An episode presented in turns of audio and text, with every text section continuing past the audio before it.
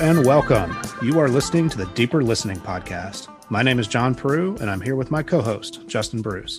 We want to help you discover new music from bands that you already know and bands that you don't. Now, we're not music experts, but we definitely are music nerds. We're middle aged dads who enjoy discovering music, whether that's new music or old music. In this episode, we're going to be talking about Funkadelic and the nine albums that they released from 1970 through 1976. By digging deep into Funkadelic's early and middle catalog, we'll use the idea of deeper listening to give the songs and albums that you know context and to find the hidden gems that make being a music fan so rewarding.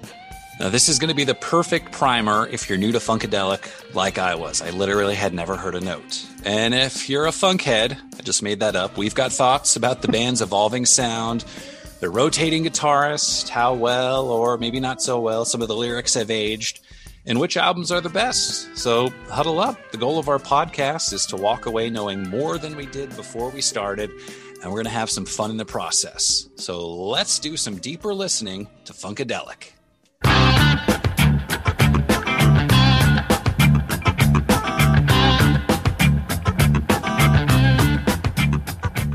So, to start out talking about Funkadelic, I think that we have to kind of set a, a scene of what was going on in music in 1970 when the first album was released.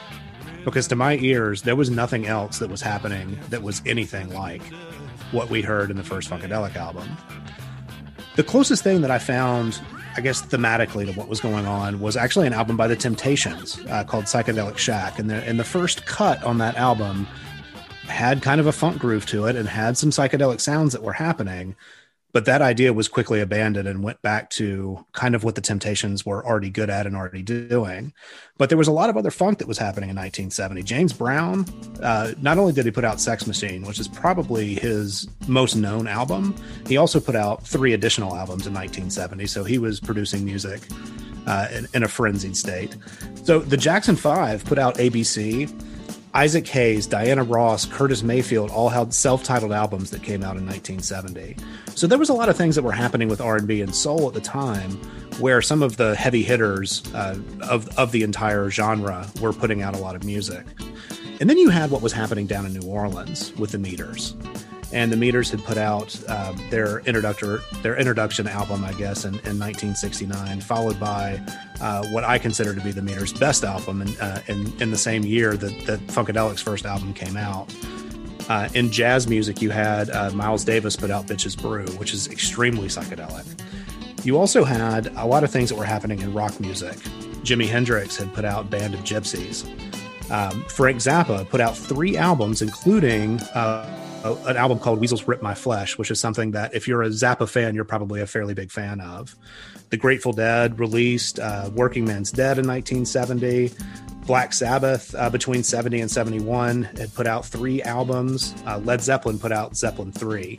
So there's a lot of things that are happening in music. And the reason that we, I guess, set the set the stage with what was happening in music is you see all these come together in a really unique way when we dig into the first album it's crazy to me how much music was changing, and I'm no music historian. You know, between 1960, when what Miles is putting out Kind of Blue, and 1970, when he's putting out Bitches Brew, and just even in the last couple of years of the 60s, I always thought if I could go relive any musical decade, it would be the 60s, of course, the Beatles. But I don't know, man. The 70s had so much going on, especially early in the 70s. Music was just evolving at a rapid pace. And it's funny, uh, yeah, I'm a New Orleans native. I listened to the meters for the first time within the last year. Absolutely f- fell in love with it, but I've only heard that self titled album. So you mentioning the one from the next year in 1970 has whet my appetite, but we're definitely kind of in the same sphere. Uh, with Funkadelic here, but Funkadelic is just doing I'm assuming, insane things that were not being done by anyone else in 1970 when they put out their self-titled album. Right, and that was that was something that was really apparent if you read early reviews of the first album. People called it all types of crazy things. They called it lazy music. Basically, some people said that it was unlistenable. So this was coming. Uh, this was coming to people in a way that was not. Um, not the status quo by any means. And I think that, you know, once we started listening to it, the fact that it was not status quo was very apparent. And to be honest, I don't know that there's anything ever since then that has done exactly what Funkadelic did. And this is probably a good time to, you know, we're both Phish fans. Literally, my George Clinton introduction, other than, you know, just knowing him from kind of popular culture growing up in the 90s, uh, was that Phish show. I think it was December 30th, 2003, down in Miami. He came out on stage and they played like a 20 minute medley, but it was, it was, I think, P Funk, as most people know it, is a little more of the Parliament and a little less of the Funkadelic. Parliament's kind of, you know, his, his funk half, and it seems like Funkadelic is kind of the rock and roll half that has more things going on that are appealing to my ear. But I didn't know a ton about George Clinton. It's like when you discover a band and you just fall in love with them instantly and you want to tell everyone about it, but there's no one around you that you can really tell, which is one of the reasons you know, I was totally down starting a podcast with you because I need to talk about this. But it was one of those things where you're like, I don't just like this. Like, I love, love, love, love this from the opening track of 1970s self-titled, you know, funkadelic debut. That like that groove is just, it's incredible, and it just goes and goes and goes. It's such a great start to such a great album.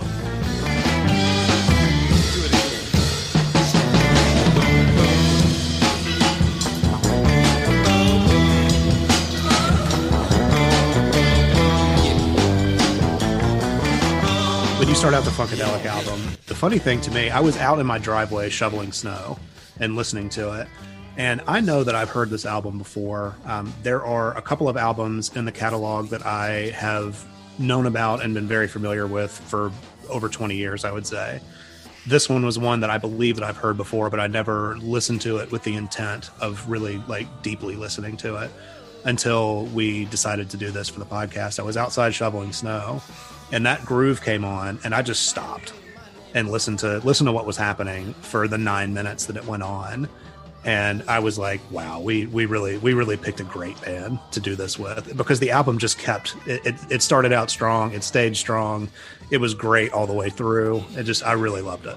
Yeah, and to be fair, you picked a great band for us to dive into here. I mean, just to paint the picture of, of uh, the self titled debut album, Funkadelic from 1970. The guitar and the bass are incredible. I mean, it's not just what they're playing, but it's also how good they sound. It sounds like you're like miniaturized and you're just riding along on the bridge of the guitar or the bass. Like you can feel you can feel the music. And it's the same with the drums. It's almost like, you know, your ears are two inches away from the drum heads. Uh, so it's very like visceral and, and kind of physical and intimate, and it really draws you in. And I think that's part of the allure. Uh, of course, there's also like this weird, almost Sun Ra kind of like outer space, funky, totally out there for 1970, I'm assuming, kind of sexy vibe that punctuates a lot of Funkadelic's work. But when you take this album as a whole, you know, to me, it definitely feels like the start of something really big and really good, but it almost comes across as like a historical document for the next 50 years of rhythm and blues and hip hop and just so much popular music that people don't think about twice now that I feel like even if we're not aware of how or why, like really owes a lot to, to what was going on with this album. Well, and that was one thing that I think that both of us really tuned into right away was how many people have clearly been influenced by this music. One of the things that I found really interesting about the band was I can't really think of a better example of a band that has, with their name, described what their music is so on point. You know, it is psychedelic funk music. And there was psychedelic music that was going on at the time. There was funk music that was going on at the time. Like Sly and the Family Stone was was happening you know, right in their heyday at this time. So funk was happening, the meters were happening, and there was plenty of psychedelic music that was out there. You know, the Beatles had put out uh, Sergeant Pepper's a couple of years before this. Not only that, you had Miles doing Bitches Brew and some of the others that, that we've talked about. So these came together in such a really unique way. And I 100% agree with what you said. It is the groove that you get into right away with these albums. It's the rhythm section and later on what some of the other musicians add to it really bring some of the psychedelic rock elements into it but the baseline of all of it is just a deep deep groove that you just cannot help but move your body to when you're listening to it. I don't know if i've ever listened to music where there are so many earworms. I feel like on at least uh, each of the albums we'll talk about going forward there are one or two songs that just burrow into your brain and you're you know grooving to yourself at seven o'clock the next morning. You're not even listening to the music. It's you know so wild that way uh, me growing up in uh, rural South Central Pennsylvania, uh, not the biggest hip hop head, but I came across this random album from this random group called Gravediggaz, which is RZA's from Wu Tang's side project in like 93 or 94. And there was a track called uh, Mommy, What's a Gravedigger? And right away I recognized the first track, "Mommy, What's a Funkadelic" from you know this 1970 album that we're talking about. I was like, "Oh, bingo! All right, fantastic." so, Justin, I have to ask you, Justin, what's a Funkadelic? Great question. And uh, as we learn uh, as the album goes on, uh, especially the closing track, I mean, funk is the ring around the bathtub. Funk is, or soul is the ring around the bathtub. Uh, it, it, can be anything and it can be everything. It's this uh, almost magical quality that we've learned from George Clinton that kind of lives lives within us. We've each got a funky spirit deep inside. Even if you're like me and you grew up amongst the farm fields and cow pastures of Pennsylvania, there's some funk in there. Well, and, and, it's funny because one of the things that I thought was highlighted throughout, especially the first three albums, there's a lot of mysticism that's going on in these in these albums, and they're actually, when you kind of dig past some of the lyrics and some of the way that the lyrics are presented, are done so in a way that that doesn't seem super serious, but when you listen to what they're actually saying, you're like, wait a second, this is some pretty heavy stuff. And there's several examples that they, you know, and I know that we have some notes later, later on that we'll get into about this, but there's several examples where they're dropping some serious knowledge in here. And uh, I think it's funny that, you know, that's part of what, you know, that's part of, I think that they are trying to define what Funkadelic is with the first cut on the first album. And boy, do they do a great job with it yeah apparently funk funkadelic is is just that sort of effortless groove that you wish would go on forever and ever and ever. Uh, and it is interesting. That's a great point that I'm sure we'll highlight with specific examples. But there are upbeat songs in their catalog. And when you listen to the lyrics and when you look up exactly what the lyrics are saying, the words belie the vibe that the music gives you. And then there are also, uh, you know, on the flip side, examples where it's a happy song lyrically and then musically it's just sounds incredibly strange and and out there. So I don't know this to be true, but I would imagine that they probably Funkadelic have not gotten the, the credit for the weight of some of, of what they're saying because, you know, uh, the easiest takeaway is just, oh man, this, this grooves. This makes me want to like bob my head and just kind of like tap, tap my fingers and my feet. So the instrumentation, the guitar especially is so good. I mentioned it sounds like you're kind of riding along with the guitar, but it's 1970. You know, George Clinton was a doo-wop artist in just a few years earlier. I mean, he was literally kind of like working working on the the line of Motown music, writing songs, trying to get other bands to sing them. He had his own band, the Parliaments, which became Parliament.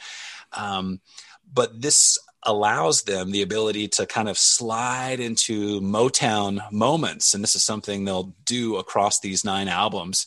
But the combination of just the searing guitar and then these inspired Motown choruses is just like such a great synergy between two different musical elements. And then i'll bet you track two they really kind of kind of make that happen. And it sounds really really easy. I agree. I absolutely love this track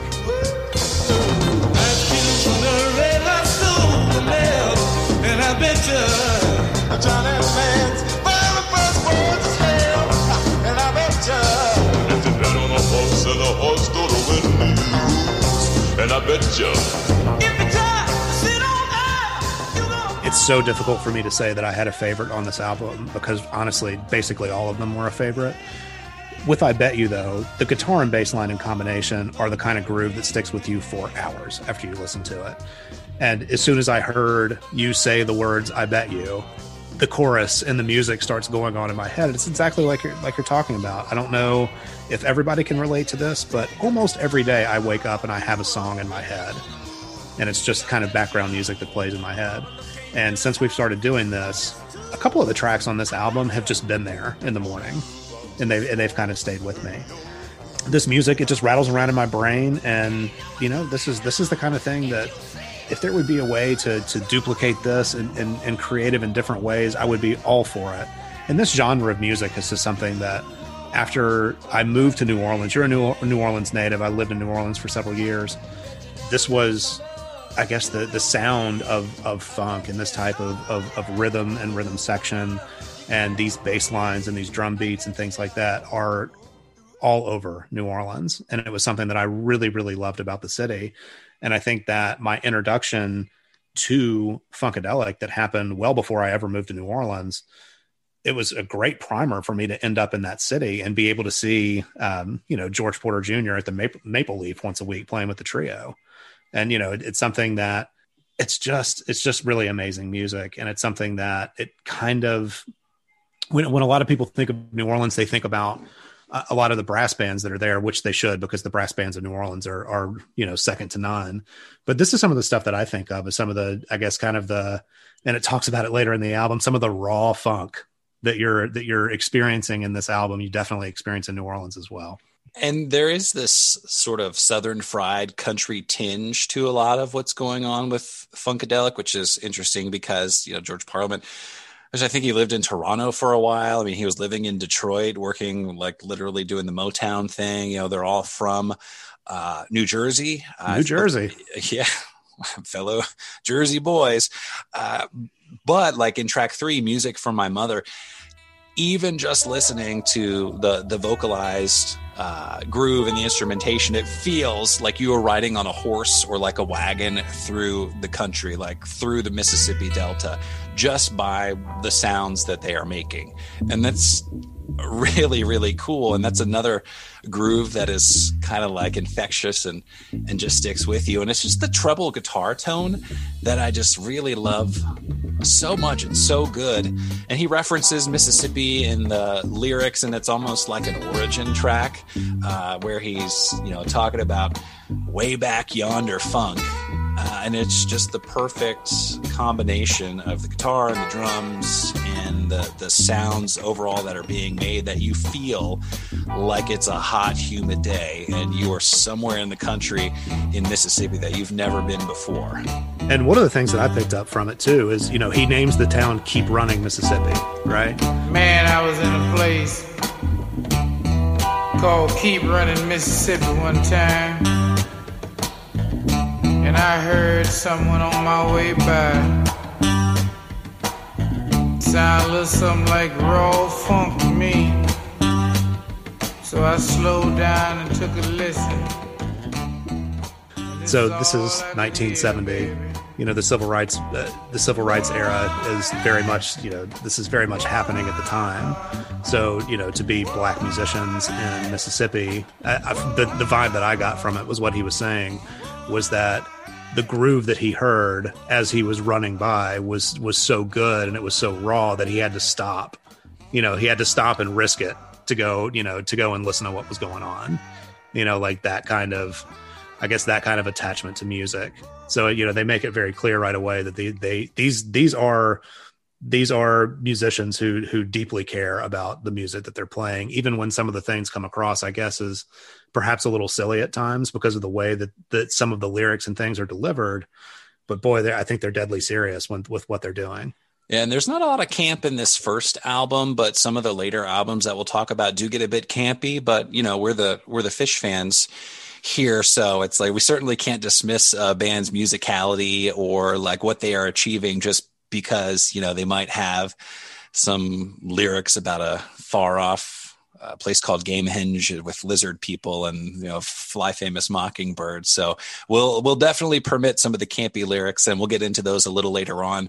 I loved, I love how it sounds kind of like Jimi Hendrix in a lot of spots across uh, many of these albums. And, you know, we'll, we'll, fawn over Eddie Hazel ad nauseum coming up here.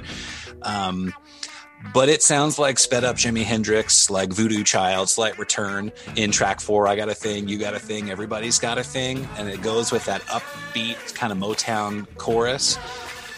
But then you throw in the drums and it's just bonkers. It's like if Motown got together with Jimi Hendrix, got together with like uh, John Bonham from Led Zeppelin. I feel like sometimes, you know, in peak funkadelic, that's what you're getting, and I think that's what you're getting here in track four in these albums, there it's going to be difficult not to talk about every track and some of them. This was another one where just the, the groove is just it just becomes part of your DNA as soon as you hear it. I want to skip ahead a couple of tracks and talk about the final track, What is Soul? And it kind of feels like a callback to the opening track, which we mentioned kind of had an otherworldly vibe. It, it's totally weird, but I feel like uh, we call back to that opening track with uh, the end track, "What Is Soul," and you know you've got the otherworldly lyrics, but you've also got this like ethereal, almost angelic kind of chorus, uh, and it just sounds so good. And like we mentioned, you know, soul apparently is everything. John, soul is that ring around the bathtub. Soul is that new shiny USB mic you got to record this podcast. Soul is all around us, my friend. Soul is a ham hock in your cornflakes, I believe. so we've got all of these things kind of happening, and it's just a, it's just a great album. Uh, and we'll talk about kind of the hierarchy of of, of these albums uh, a little later on, but.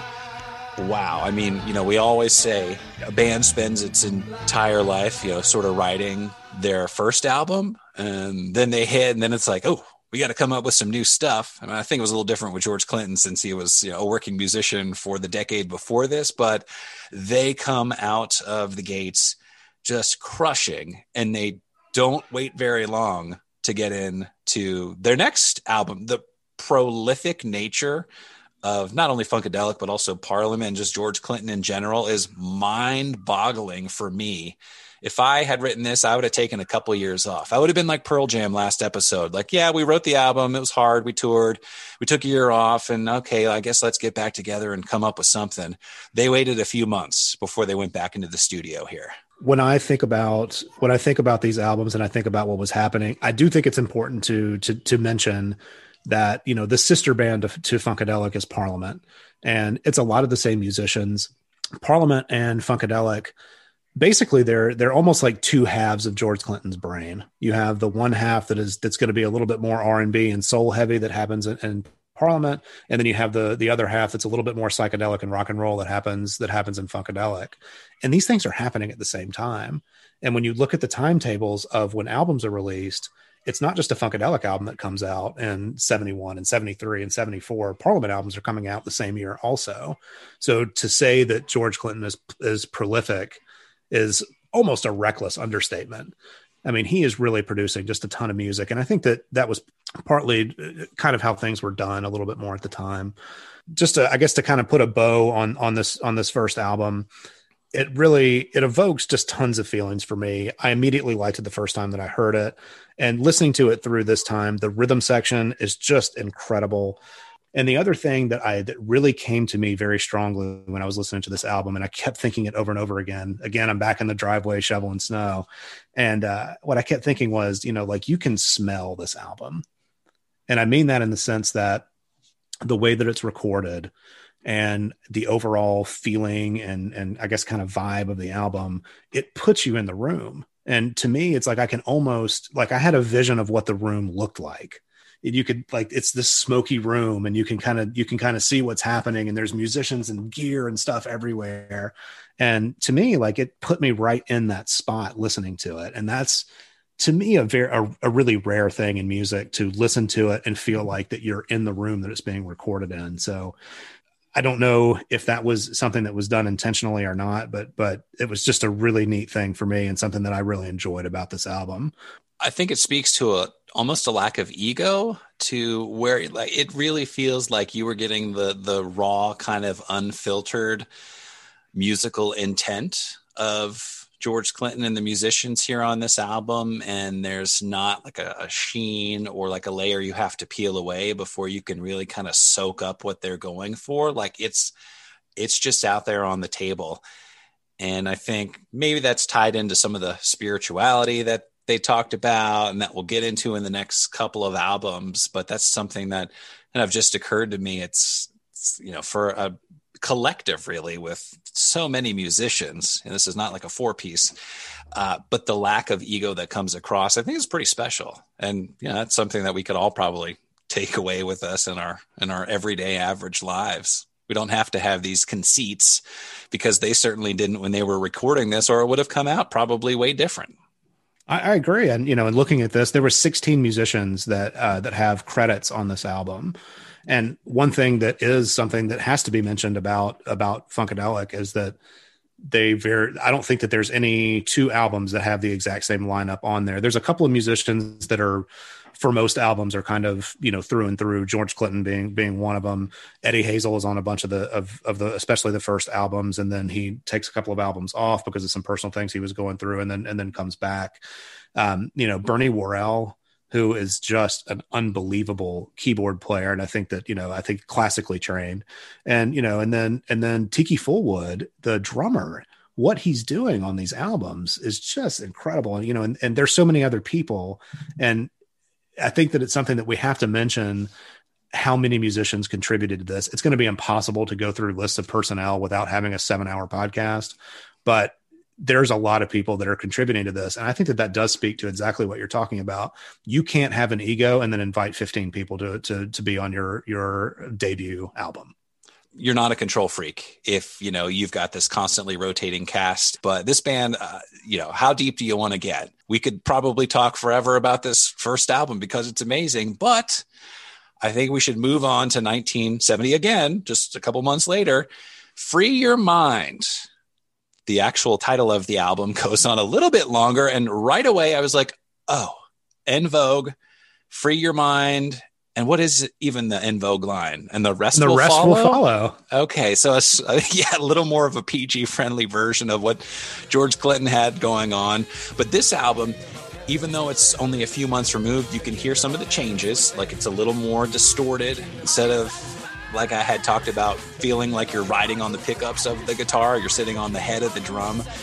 Feels like you're inside the amp and it's turned way up and that is just where the microphones happen to be to record this. It's overblown in some spots and i think that's probably purposeful. They tackle so many different topics. It's like they got warmed up and now they're ready to really cover some stuff. We talk about spirituality money and its perils. There's a barn burning blues number that reminded me of freddie king uh, there's a slow breakup tune that sounds like it was recorded underwater. And then there's a demented album wrapping spoken word prayer that, you know, your mom would be like, What are you listening to? This doesn't sound good. And it was recorded supposedly in a day uh, under the influence of certain substances. But this is an explosion of sounds, but also an explosion of ideas. And you know, I would take it a step further. It's like not only do you sound like you're inside of the amp, but you know, at a certain point, I feel like you sound like you're kind of swimming in the mind of George Clinton and the, of the mind of the other musicians as you're listening to this. So, a couple of things worth noting about this album is that, uh, according to legend, the entire album was conceived under the influence of LSD. And it's something that if the album sounds a little bit more psychedelic than, than basically everything else that they do, that would be the reason behind it um, you know, during this period, you know, it's just it's just worth mentioning that psychedelic drugs were, you know, really had an enormous influence on on several different genres of music. We've already talked about what Miles was doing at the time. You know, we know what the Beatles had done. You know, right before that, you have Jimi Hendrix. I mean, there's just a lot of bands that are that are taking, I think the the concept of psychedelics and using that as a way to get to a different creative space and that's kind of what comes through here um, you know, and then in rock music, you have, you know, what's going on with Funkadelic is happening in New York and New Jersey. And then, you know, you go to the other side of the country and Jefferson Airplane and the Grateful Dead are out in San Francisco doing something that's very similar, I guess, from from an approach standpoint, but just just with wildly different results. You know, where it comes out more as as you know either just just very consistent rock music or you know or uh, i guess kind of a different level of folk music that's happening at the time. And don't you think it's kind of wild that of course you know the dead were at their most psychedelic uh, in the mid to late 60s and then 1970 hits and the dead take almost this country tilt with Working Man's Dead and American Beauty, and they're kind of literally going in a more folk direction, but just how much music was evolving at this point in time. And the fact that, like you mentioned, you know, this album was deemed unlistenable or the, the debut album was deemed unlistenable. Like they were just doing stuff that to me and Grateful Dead, probably my favorite band. If it's, if it's not Phish, who knows, maybe it's Funkadelic now, but they were doing stuff that makes 1970s Grateful Dead feel quaint and just adorable to me in a way that this funkadelic feels like oh this is like some real stuff. You know let's let's push this other stuff aside for just a little bit. Uh, but that's how far out it was. And the title track you know which we all know now from En Vogue and it takes a couple of minutes to get going and they do still have these weird kind of sexy outer space vibes that they carried over from parts of the debut album. But what i love about it is that overblown sound we mentioned. You know, the keys are overblown uh, the guitar kind of sounds overblown and they're still able even though it's a bit restrained to really push that sound out there in this opening track yeah, you know, and, and I think that one thing that is also very interesting about this is when you're listening to the actual lyrical content of what is going on, it's actually kind of a subversion of Christian views. It's kind of like a more mythical approach to salvation, talking about like the kingdom of heaven is within, right? So it's like it's within, you free your mind, and that's the kingdom of heaven you know, and whether it's intentional or not, then I, you know, I, I kind of feel like it is, but whether it's intentional or not, a lot of the themes that he's exploring in this really are very Eastern. And it's interesting, you know, we talk about like this idea of Gnosticism and spirituality lies within. And, you know, you're a bookseller. My wife is a voracious book reader, and she's been into uh, Mary Magdalene, who, you know, we know is like basically a, a hanger on of the apostles. Uh, or the disciples. It's been a minute since i've been an altar boy but at any rate she you know published this gospel early on uh, after jesus's death and she was outside the tomb and saw that he wasn't there but she published this gospel as did other people basically you know aligning with those ideas of like hey spirituality lies within. Maybe we could get away from some of the church rules and regulations and orthodoxy. So we talk about this eastern religious bent and i think that that's totally true. But it's kind of funny that you know perhaps that was also in the origins of early christianity. We just don't hear about it as much well, and it's interesting because that's you know there's there's some very popular books that that explore that idea, but you know if I can nerd out for a second and take it take this into a slightly you know into a slightly literary realm, hit me. There there is a book called uh, the Gnostic Gospels written by Elaine Pagels, and what she does is goes through the Gospel of Thomas and the Gospel of Mary Magdalene, which were found. I can't remember if they were a part of the Dead Sea Scrolls or part of the Nag Hammadi library, but they definitely challenge a lot of the traditional uh, Christian views that you that you see presented today. And you know they were deemed, from what I understand at least, they were uh, you know deemed uh, heretical by the by the Nicene Council, and that's why it, it took us so long to see them. I want to get into track two. And these first couple albums, I promise things will breeze along a little more efficiently as we evolve into the mid 70s. But like there are a lot of tracks that I just can't pass up here in these first few Funkadelic albums. And Friday night, August 14th,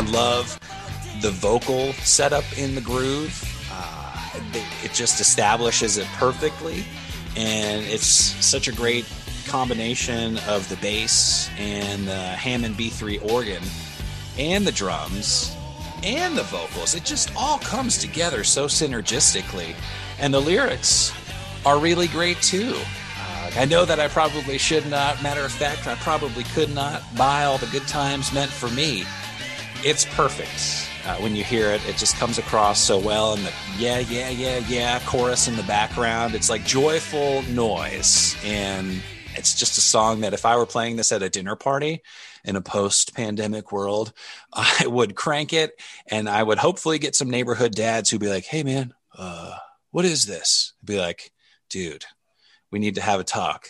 This is Funkadelic. Come with me. Come with me.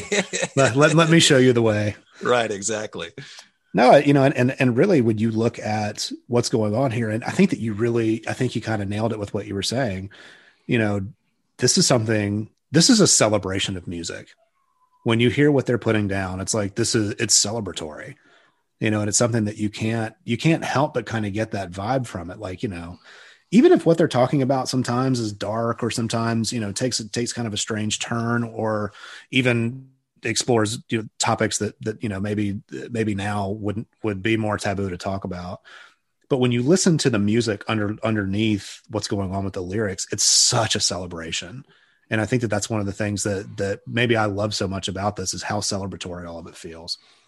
And it's an interesting callback in that track three funky dollar bill is a throwback uh, at least sonically to track three of the debut album, which was where we were in the Mississippi Delta, kind of cruising along because there's a country influence to Funky Dollar Bill. And my five year old, when I was playing this, was like, dude, is, is this cowboy music? And then there's this piano that literally sounds like you're in an old saloon. Uh, like in the Wild West. So, I mean, the sounds are all over the place.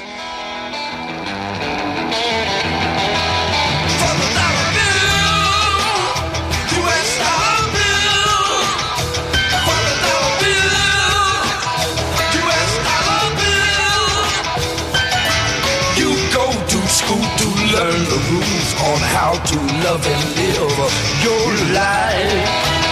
But think about it twice. And even though it sounds a lot different, it does tie into the prior tune where we're talking at least indirectly uh, about money and the lyrics, you know, it'll buy you life, but not true life. The kind of life where the soul is harsh for the dollar bill. I'm going to play the music underneath so it actually sounds cool. But it's a cautionary tale you know, uh, about worrying too much uh, about money, and you know, for someone who's telling us about the soul and is within and spirituality lies within, it would make sense that you know George Clinton isn't just trying to to make money, even though financial issues would sort of hamper the band. It's like a thread that connects Funkadelic across all the albums and across the decades. But love Funky Dollar Bill. I mean, three bangers to start off this album. I think that in Funky Dollar Bill, they're still defining what Funkadelic is.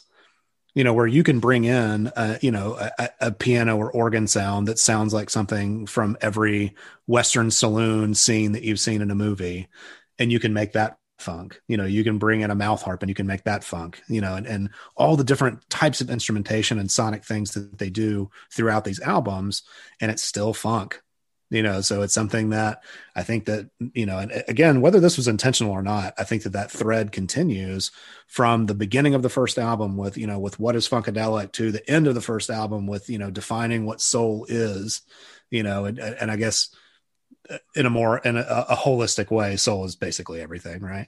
But this is something where it's like okay this is you know kind of a kitchen sink approach to to music where it's like okay well this sounds cool. Let's try this out you know and let's and let's bring this in. There's nothing off limits. There's no rules. Does that remind you of a band from Vermont, John, that might do things that are crazy, like have campy orchestrated planned out music, but also learn to sing barbershop quartet. When you are, you know, really committed to the music, I feel like you want as many tools in your toolbox as possible to communicate those feelings. And that's a connection that I'm going to make between Phish and Funkadelic. And I think it's apt.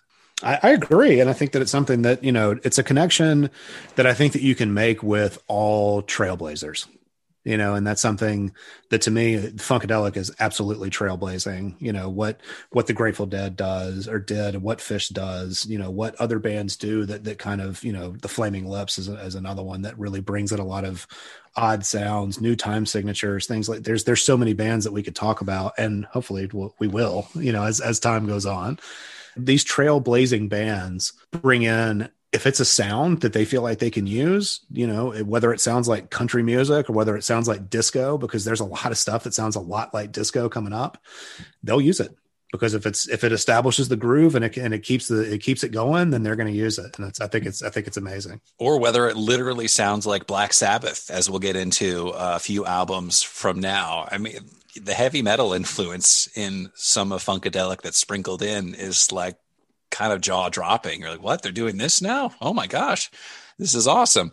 Now, because I don't want to fawn over everything, uh, I don't want to be critical, but free your mind to me does kind of finish uh, on it, it, it, does coast a little bit in the back half uh, all the the next three tracks are are great i want to know if it's good to you is you've got that overblown keyboard sound the drums are crashing and there's like a general haze and it's it's a good song I really dug it, but you know, it's it's less incredible to me than the first three tracks. And then I had mentioned that there is this basically breakup tune, uh, and I think it's worth noting that you know George Clinton could basically still kind of he wasn't afraid to slow it down and maybe try to write a song that was a little more serious. Uh, and it's interesting that I think it's just the vocals being drenched in like a Leslie kind of reverb, but it this is the track that sounds like it's kind of underwater and he's talking about his suffering and his pain from a relationship that didn't work out and the music fits perfectly with the lyrics that he's talking about. They don't always do that. You know, sometimes the music is doing one thing and the lyrics are doing another, but they are uh, simpatico here for sure. And then because it's Funkadelic album, we get a weird, trippy, kind of spoken word final track here on Eulogy and Light. And this would be a track that I would probably skip if my mom was in the car with me, just because she's a lovely church going woman. Uh, but we do get a little trippy at the end of Free Your Mind here. They do, and and I think that what's going on is I think that this is kind of the, the this is the track that I was referencing where it's like you feel like you are swimming inside of George Clinton's head. This to me seems like a stream of consciousness that he has recorded. And you know, you mentioned about about some of the tracks, like the the I think it was the fifth track, seeming like it was underwater. And when you look at the how these albums are produced and engineered, they sound so much different than everything else that's going on at the time. Could some of that have been because of, you know, that they were under the influence of LSD while they were doing it? Sure. You know, some of it could have been a complete accident that just happened to work. But there's not a whole lot of albums where it's allowed where something is going to completely overblow. It's going to push the limits to the point to where it distorts, but then seem, still seem to work. So the the production and the engineering on this album is really really interesting. And then on albums to come up you know i know that we're about to get into one of the absolute heavy hitters of funkadelic's catalog. Some of the ways that some of these uh, some of these tracks are recorded and in particular how they record some of the drum tracks it's just amazing. And to me it's just completely groundbreaking. It sounds incredible and that's a perfect introduction to what is the most well-known funkadelic album. You know like i've mentioned I, have never heard any funkadelic. So when you said maggot brain at the end of our last podcast i, I was thinking like bad brains some 80s punk or something. I, I didn't know what maggot brains maggot brain was but i mean this is even though we disagree about it uh, for me this is the cream of the crop this is the penultimate album where this is Funkadelic in a nutshell, and they are just barnstorming uh, through uncharted territory here. It's incredible, and as you've mentioned, I mean, this was pretty critically well received. At least it is now. I'm not sure how it was taken in the moment, but if you're talking Funkadelic, this to most people is what you're talking about. I think that most people have at least heard of this album if they haven't heard it in its entirety while this is not my favorite of Funkadelic's catalog, um, it's my second favorite of the, of the catalog. I will never ever underestimate the greatness of this album because to me, this album is a perfect ten. It really is. This is a desert island album on the on the collection of records that you're taking with you. You know, like this one and and one that we'll get into from 1974 are the two that you know. Honestly, they're they're essentially for me interchangeable. And when you get into the opening track of Maggot Brain the solo that Eddie Hazel plays at the beginning of this album is without mincing words, it's one of the finest pieces of music that I've ever heard. Before recording this, according to legend, George Clinton, and there's a lot of different versions of the story, but essentially the story is, is that George Clinton's instructions to Eddie Hazel were play this solo like somebody just told you that your mother has died. And to me, that comes across so well. To me, this is this solo is so good at evoking emotion when you listen to it that this is Beethoven's Moonlight Sonata. This is Chopin's Funeral March. This is something where you are instantly transported into the emotion of the player who's playing it. And I know that I'm not alone in that assessment. When you read about maggot brain, and, and I, you and I both went online and did a lot of research, you know, for this. There is one article I want to I want to say that I want to say it was Rolling Stone, but maybe maybe not. Regardless, what the article talks about Eddie Hazel's solo in Maggot Brain is one of the best pieces is one of the best pieces of music ever recorded on any instrument. And I agree with that 100%. It's perfect.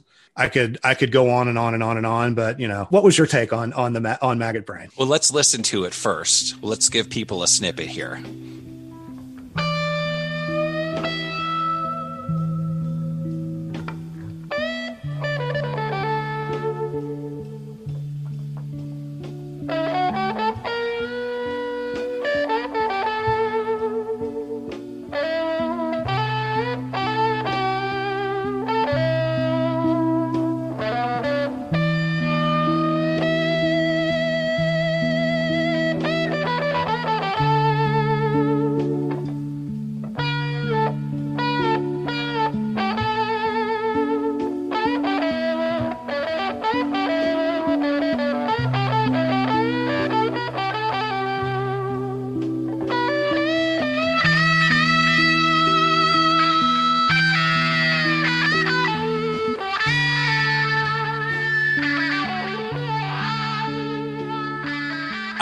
Insult Eddie Hazel. This reminded me of Eddie Van Halen on his best day. And I'm I'm not like a huge Van Halen guy. I've listened to stuff and it's it's it's fun. It's it's great. The guitar playing is incredible. But it's just an emotional, soul wrenching solo. And I like how it's broken up in two parts. It's a long track and there's like a little bit of a quiet interlude in in the middle. Uh, and it kind of reminded me Ryley Walker, the indie guitarist, eh, you know, because they'll come out with these albums that are like 40 minutes long and it's basically just like two long jams.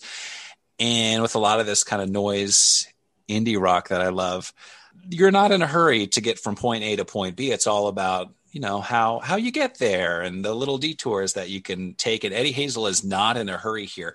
It's wild to me that there's a bonus track that you can listen to uh, with the the bass and the keys and the drums kind of brought back up in the mix because when george clinton produced this he dropped those instruments way way down which is why it's essentially just an eddie hazel guitar track. And it's less potent when it's more of a four way conversation the way that it is on the album, what we played, where it's mainly focused on him, is incredible. And you know, he's a guitarist. Guitarist. Ween has a song uh, on Chocolate and Cheese right before Roses Are Free called. Uh, uh, what was Tear for Eddie, I believe, right? Yeah, Tear for Eddie, called Tear for Eddie. Uh, great, great song. Uh, John Frusciante of the Red Hot Chili Peppers, uh, 2009. He uh, he's in a lot of solo work, and there's a track that you can find on streaming services called "Before the Beginning," and that's a pretty faithful, patient homage to Maggot Brain. Uh, Nick Cave, uh, who you know we wouldn't necessarily think of, at least I wouldn't think of when I think about Funkadelic and Eddie Hazel, but he said Eddie Hazel is one of his favorite guitarists of all time, bar none. So this album is buoyed by the genius that's on display right from the get go. Nick Cave talks about Eddie Hazel being one of his favorite guitar players. And for me, also, Eddie Hazel is absolutely, you know, one of the absolute all time greats. To me, is is one of the guitar players that I think that that doesn't get you know quite the quite the love that he deserves. Even though even though there are plenty of people that absolutely adore what he's done, you know, it's the kind of thing that when I found out and researched that he uh, that he's actually buried a couple of miles from one of my stores, I was like, I should go. You know, like I don't know what I would say. I don't know why I would be there. You know, like, but I feel like I should just go. You know what I mean? And just like, you know, tip the old cap to the you know to the guy. And I mean, the stuff the stuff that he just that he does is just unbelievable. there's a lot of parallels that can be drawn to Jimi Hendrix. I believe that he would cite Jimi Hendrix as being a major influence. To my ears, I think that you know a lot of the things that that he does, I don't I don't know if Hendrix could do them. And it's not that's not a dig on Hendrix. I mean, Hendrix is one of the absolute all-time greats. You know, he was the one that, that came up with the sound, but Eddie took the sound and did something with it that was that that had not and to my ears had not been done up until that point. Eddie Hazel almost pulls off you know his Jimi Hendrix influence is definitely obvious. It sounds to me like Eddie Hazel is playing less notes, but perhaps communicating more emotion in his guitar. And you know, who knows, maybe that has a lot to do with the fact that he's one part in this larger picture. So there's contrast. Whereas with Jimi Hendrix, you know, it was a lot of just, hey, let's listen to Jimi Hendrix play the guitar. And of course, the, the bass and the drums were important. But yeah, if you like Jimi Hendrix and you're like me and you had never heard Parliament and you'd never literally never heard Eddie Hazel. Uh, I love having all these blind spots because there are things that I'm going to get to fill in moving into the future here, but it'll just blow your blow your mind away. And then we get into track 2. Can you get to that? And it doesn't sound like anything that Funkadelic has done there's this acoustic guitar intro that I was like, it reminded me of that Black Crowes song. I think maybe she talks to angels or something, or like the beginning of like a Led Zeppelin song where it's acoustic strumming. Uh, and it's only, you know, a couple of seconds here before they kick into the infectious Motown funk groove.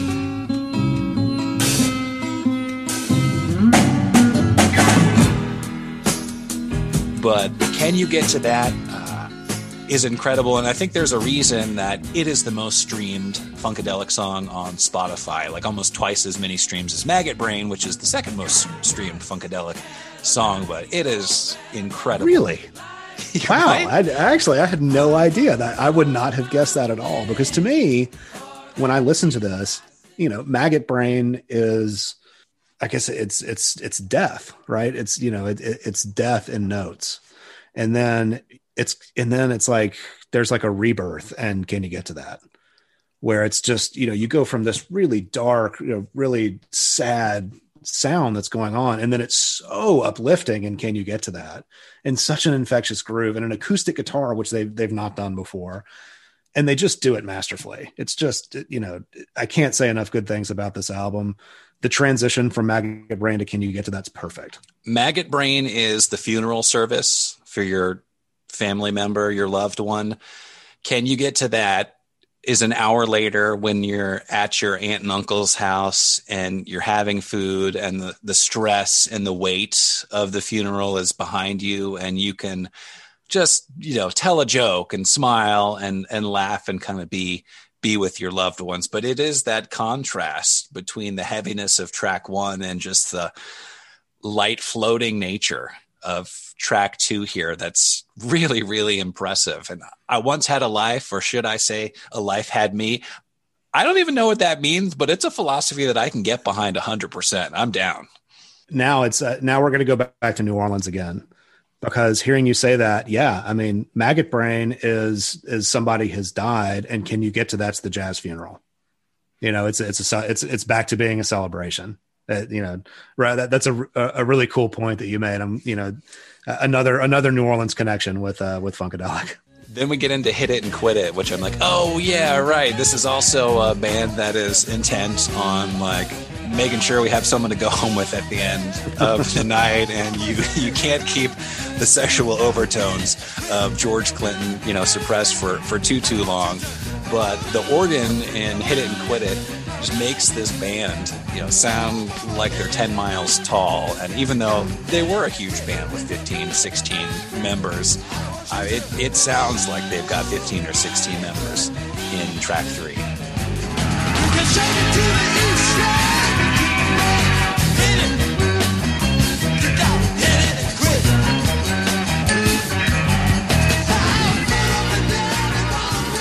It's another just completely infectious groove, and it's something that, again, the album's a perfect ten. This is this is another example, you know. And, and yes, there are you know very sexual overtones and, and, a lot of the lyrics that they're talking about, but good grief, the music is just so good. We fast forward to uh, let's let's talk about Super Stupid, which I found out today was about Eddie Hazel playing a show in Boston, trying to score something before the show, and he didn't get what he was looking for, and he's singing these lyrics and basically, you know, saying like, "I'm so dumb." But is super stupid literally the blueprint for Lenny Kravitz's entire sound and career. It's so heavy and yet so like it's got that forward leaning groove. Uh, but the guitar and the drums are just perfectly working together. And to illustrate, you know, maybe how heavy it is, Audioslave covers Super Stupid, and you can find that on your streaming service of choice. But what a great track! I mean, this is, I think, uh, like an illustration of where they're going to go more overtly, albums down the road, where we tap into this hard rock, almost heavy metal kind of an influence. Yes, listening to this, you know, hearing your your you know, reading your notes that you put in our spreadsheet about this, and then going back and listening to it, I'm like, yeah, absolutely, something Kravitz. And I was also very interested to learn recently just how incredible of a, of a musician that he was. I know a lot of his material just because I grew up in the MTV era, but I didn't realize how much he was. I think that he wrote and recorded almost everything himself and he's you know apparently extremely impressive musician which I, I, can't say that I'm, I'm shocked by. It's too bad that he got known for you know for that giant scarf and for you know for a wardrobe malfunction. It's true because yeah i am like you just growing up in the 90s and watching mtv it's like that's my lenny kravitz. I, I probably know 10 or 15 lenny kravitz songs without even knowing them. Uh, so that certainly wasn't meant as a diss but it's that's the kind of energy uh, that the band is bringing here with Super Stupid. So, yes, and I, and I do want to go back really quickly to the track before that. And I promise that we're not going to cover every single track on every album, but this album I feel like deserves it. When you look at you and your folks and me and my folks, the way that the drums are recorded and the combination of the drums being recorded the way they are with the bass it is absolutely mind boggling to me. It sounds like the drums were recorded in an echo chamber that was at the bottom of a very deep and very large well, and a mic was just dropped into it and, and recorded from there.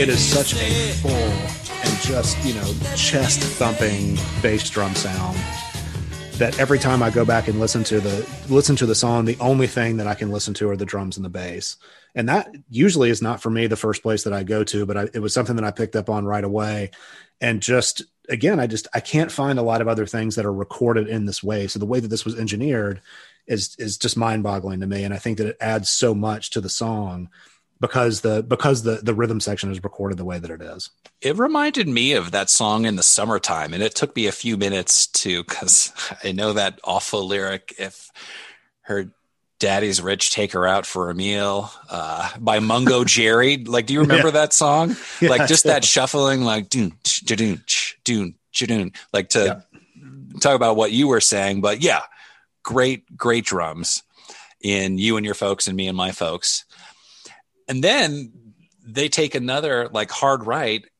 with back in our minds and they tap into this country fried influence again. And it's i literally was thinking who is this band? Who isn't this band? Yeah i think that that's the more apt way to put it. You know who who isn't this band? What can they not do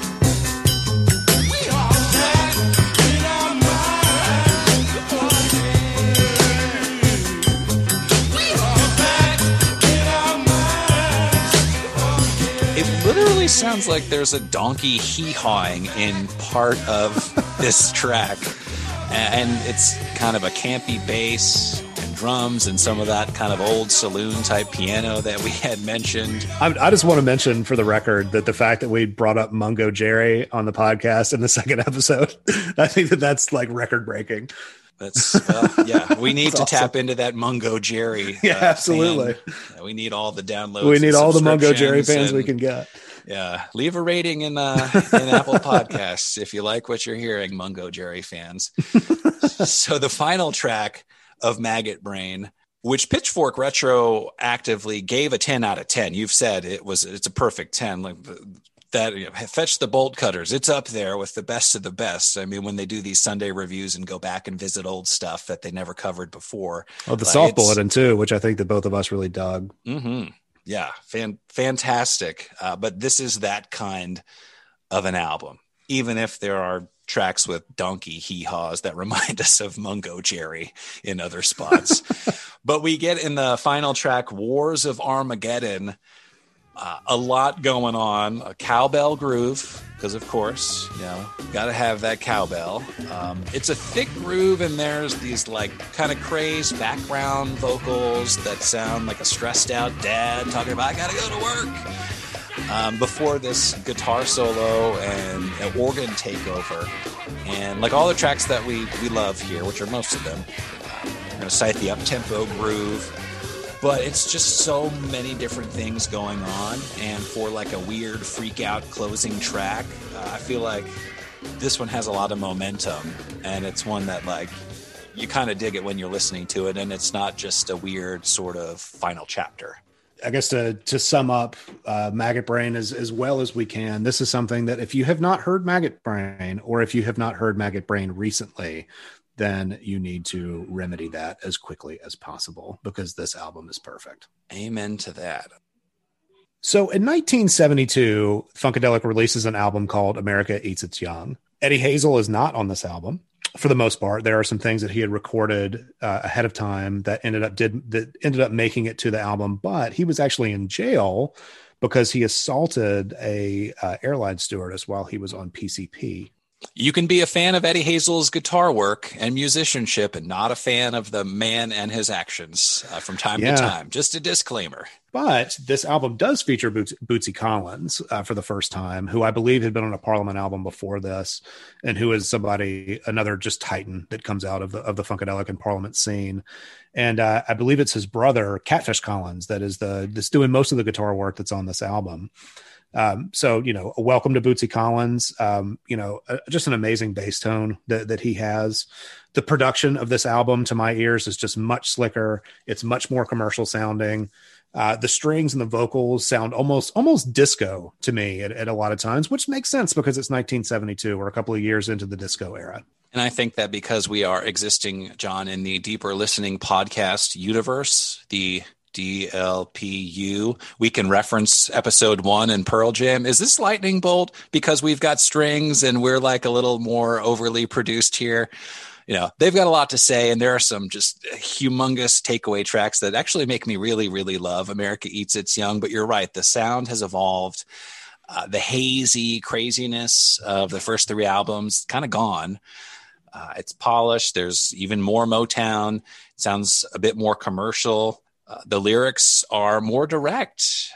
They've got topics to tackle. Songs address things like what's good, what's right, trying to get people to wake up, uh, you know, issues of social consciousness. But the album moves from country funk early to church like vibes. Of course, it's got some fun, sexy tracks. There's some weird, eerie spoken word. We go back to country, back to chaotic Motown funk. I mean, so many moods, so many genres, and they're all, you know, at the fingertips of George Clinton. So I'm going to answer your question about whether or not this album is Lightning Bolt, and the answer to that is an emphatic no, because this is a good album, and Lightning Bolt was not great. But it is it is in the sense that you know it, they're trying out some new stuff right? And but i feel like the stuff that they're trying out mostly works whereas on on lightning bolt i felt like the stuff that they were trying out mostly didn't.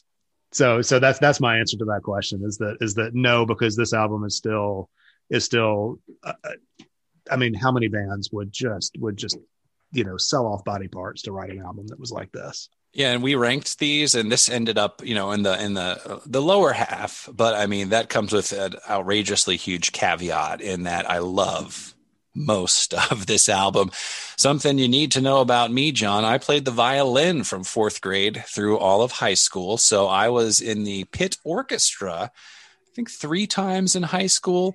And track one, you hit the nail on the head, made me think about playing an overture before the curtains are drawn on your high school musical and you're covering different themes that will be snippets of songs that are going to come up over the course of the next few hours. But you hit the nail on the head. Starts with upbeat, rhythmic haze, and then we just go right into a country fried groove. Then we pivot into uptempo Motown funk. Uh, we lose the overblown guitar because Eddie Hazel is in a very appropriately deserved timeout. If you like Phish in 1997, I think some people do, this to me feels like you know, the ceiling that Phish was aiming for, and that the rhythmic funk guitar playing, Trey's great at that. He's an incredible rhythmic guitar player. But they are nailing that sound here. It's just so good and I don't want to I don't want to talk too too much about Phish because you know that could I take do. us in. Well, I know, but I mean it, it could just take us into into into a land that we can't come back from. But what I will say is one of the things that I thought about listening to Maggot Brain through for this project was like, man, this would have been such a cool cover album. And for those of you that don't know and that are not Phish fans, you know, something that's important to know is that one of the things that Phish does is for their Halloween show, or at least have done, is that they will take an album and they will cover it in its entirety. And uh, that's been done with uh, Talking Heads album. It's been done with the Beatles. It's been done with uh, Velvet Underground and with uh, the Who and several other bands. And uh, I thought about with Maggot Brain, I was like, man, I bet they could have had a lot of fun with this one. We should look up when they were doing Indio back in what 2000 nine, whenever that, whenever when they came back, uh, when they ended up playing Exile on Main Street from the Rolling Stones. You know how they were teasing on their website like 50 albums and basically getting rid of one each day. I wonder if Maggot Brain was was on that list. I, you know, I, I, I would be interested to know that because I, I, think that this is something. I mean, obviously, it would be a. Uh, it would be a big undertaking for anybody to try to do what they did on that album, but if anybody could do it, it's them.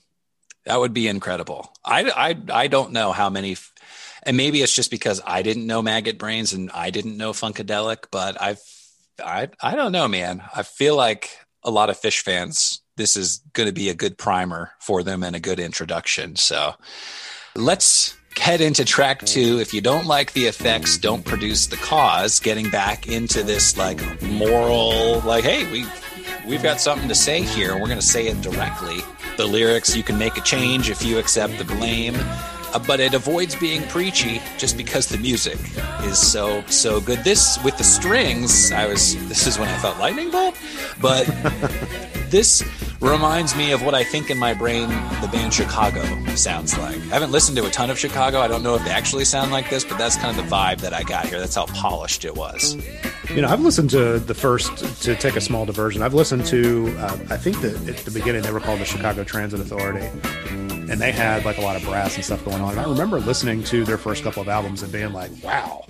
You know, I remember because my sisters, I have two sisters that are that are six and ten years older than me, and my I believe it was my oldest sister was at least at least somewhat into Chicago for a while. And I do have to give a shout out to both of my sisters for being hugely influential in in introducing me to new music. Some of the things that that I love so much now, I would I would have never even had a nodding acquaintance with if it wasn't for them. Well, and contrast that with me, who was the oldest of a large family, and we have been rewatching some classic Disney films with our two and five year old on Friday nights.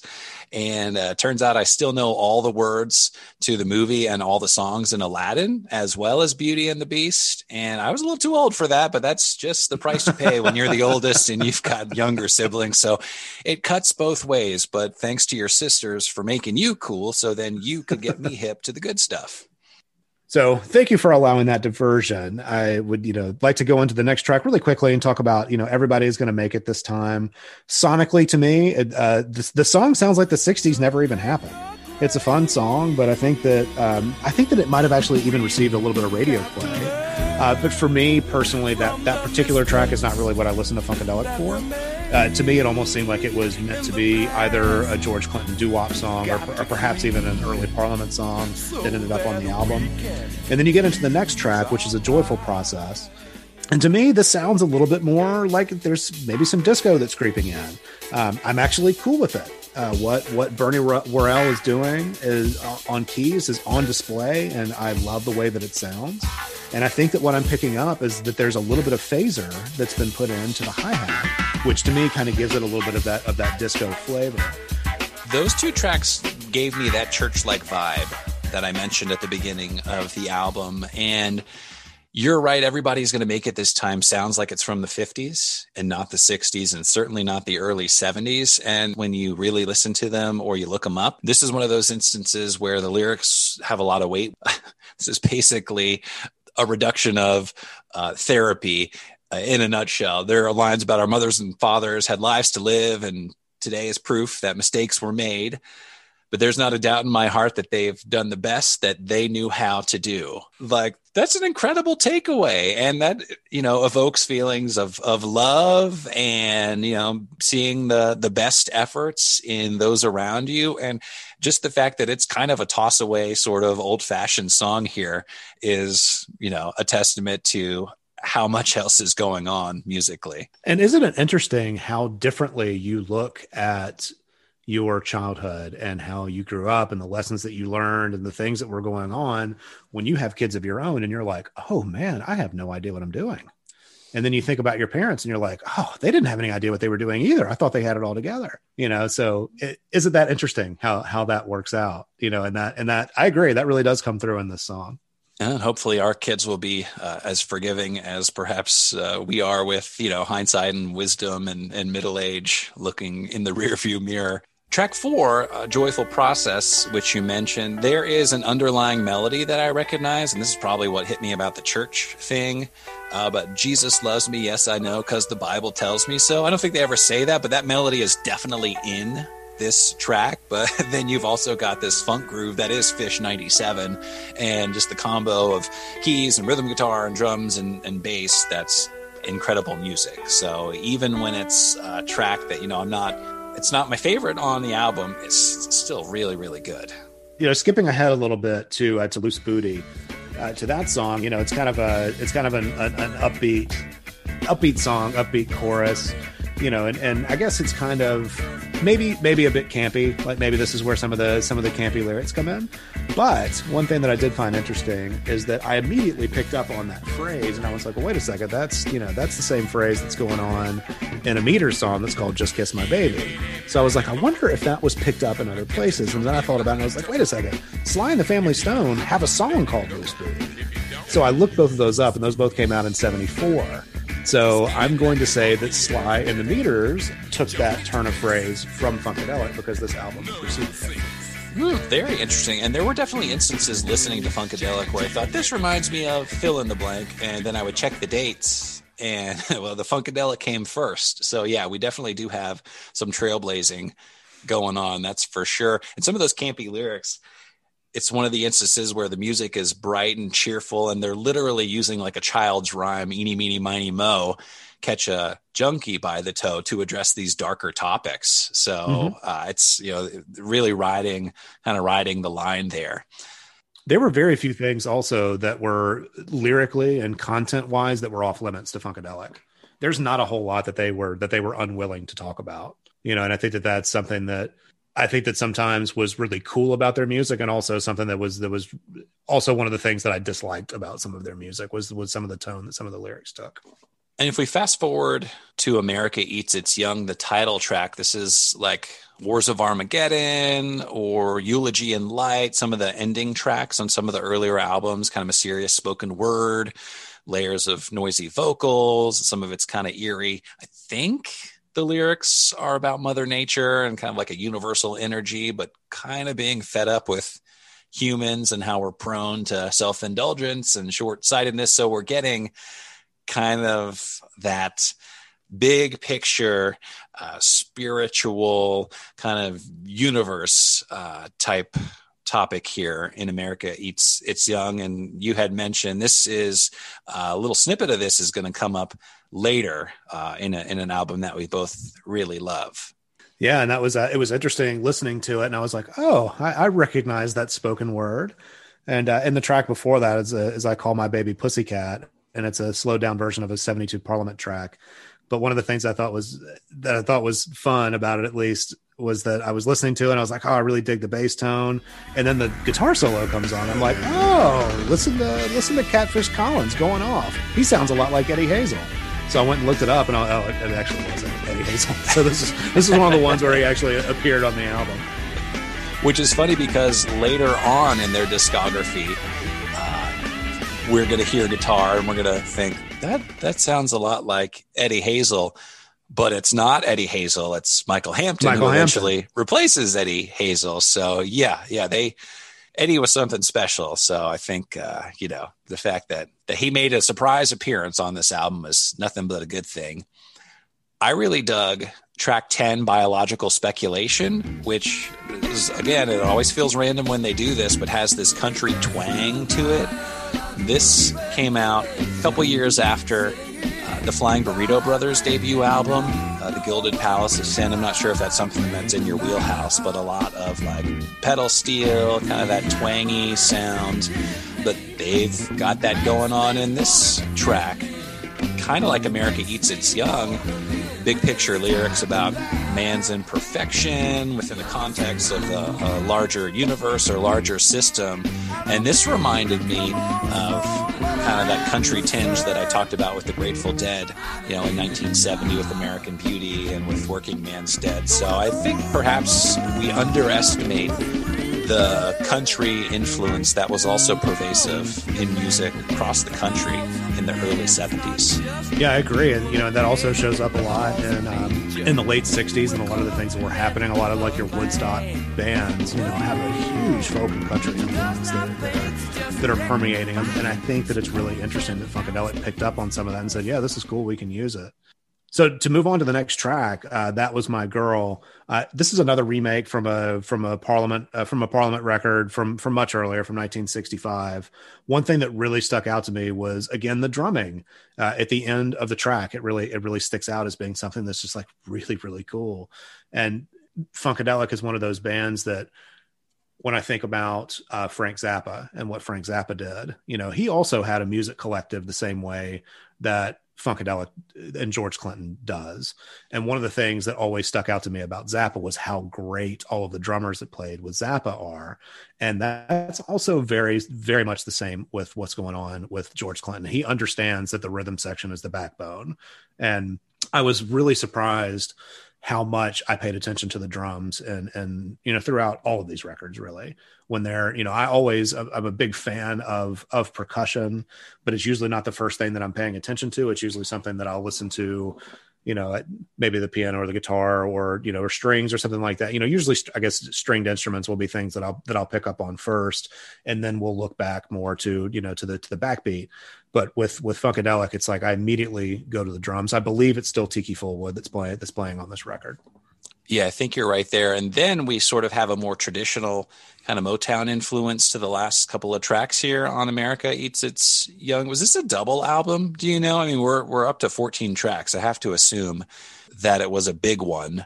But Balance, track 12, has that traditional Motown sound, but it also addresses some of the topics uh, of the prior tracks about kind of the conflict of, of, humans in the natural system and whether that system is even safe and sane in the first place.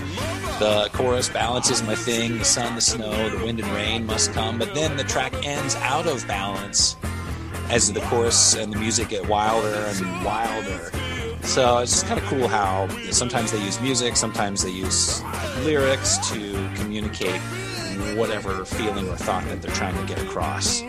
And you know, for for me personally, I did like this album. I did I did enjoy this album, but if I'm going to listen to Funkadelic, this is not going to be one of the first ones that I return to. I think that I'm going to go to the first three, and then you know, there, there's you know, we'll, we'll talk about some of the others but uh, but this is probably not one of the first ones that I'm that I'm going to go back to. But I think that this was probably a little better received by you than it was by me. Yeah, I just like some of the highlights on on this one, to be honest. And yeah, I had a, a runtime of almost seventy minutes, so it's over an hour. And uh, the track listing would suggest that it was at least a, a double LP. But uh, yeah, I mean, there here we are on what would this be our fourth album since 1970 and yeah we are just cruising along cranking out the content so it looks like because our runtime is running a little bit long, uh, we love these albums so much that we really have a lot to say about them. Looks like we're going to put this out as a two part. So this will be the end of part one of our Funkadelic uh, Now series. Thank you so much for listening. If you like what you heard, please subscribe to the podcast and feel free to leave a review. We have read the five reviews that have been left so far, and we very much appreciate them. You can also find us on Twitter at Listen Deeper or on Instagram at Deeper Listening Podcast. We'd love to know what you think, what you like, what you don't, and we'll look forward to talking to you next time.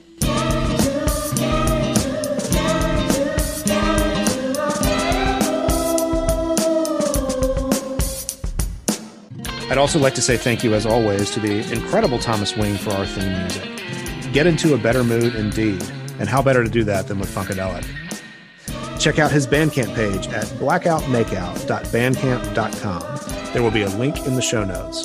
We'll talk to you next time.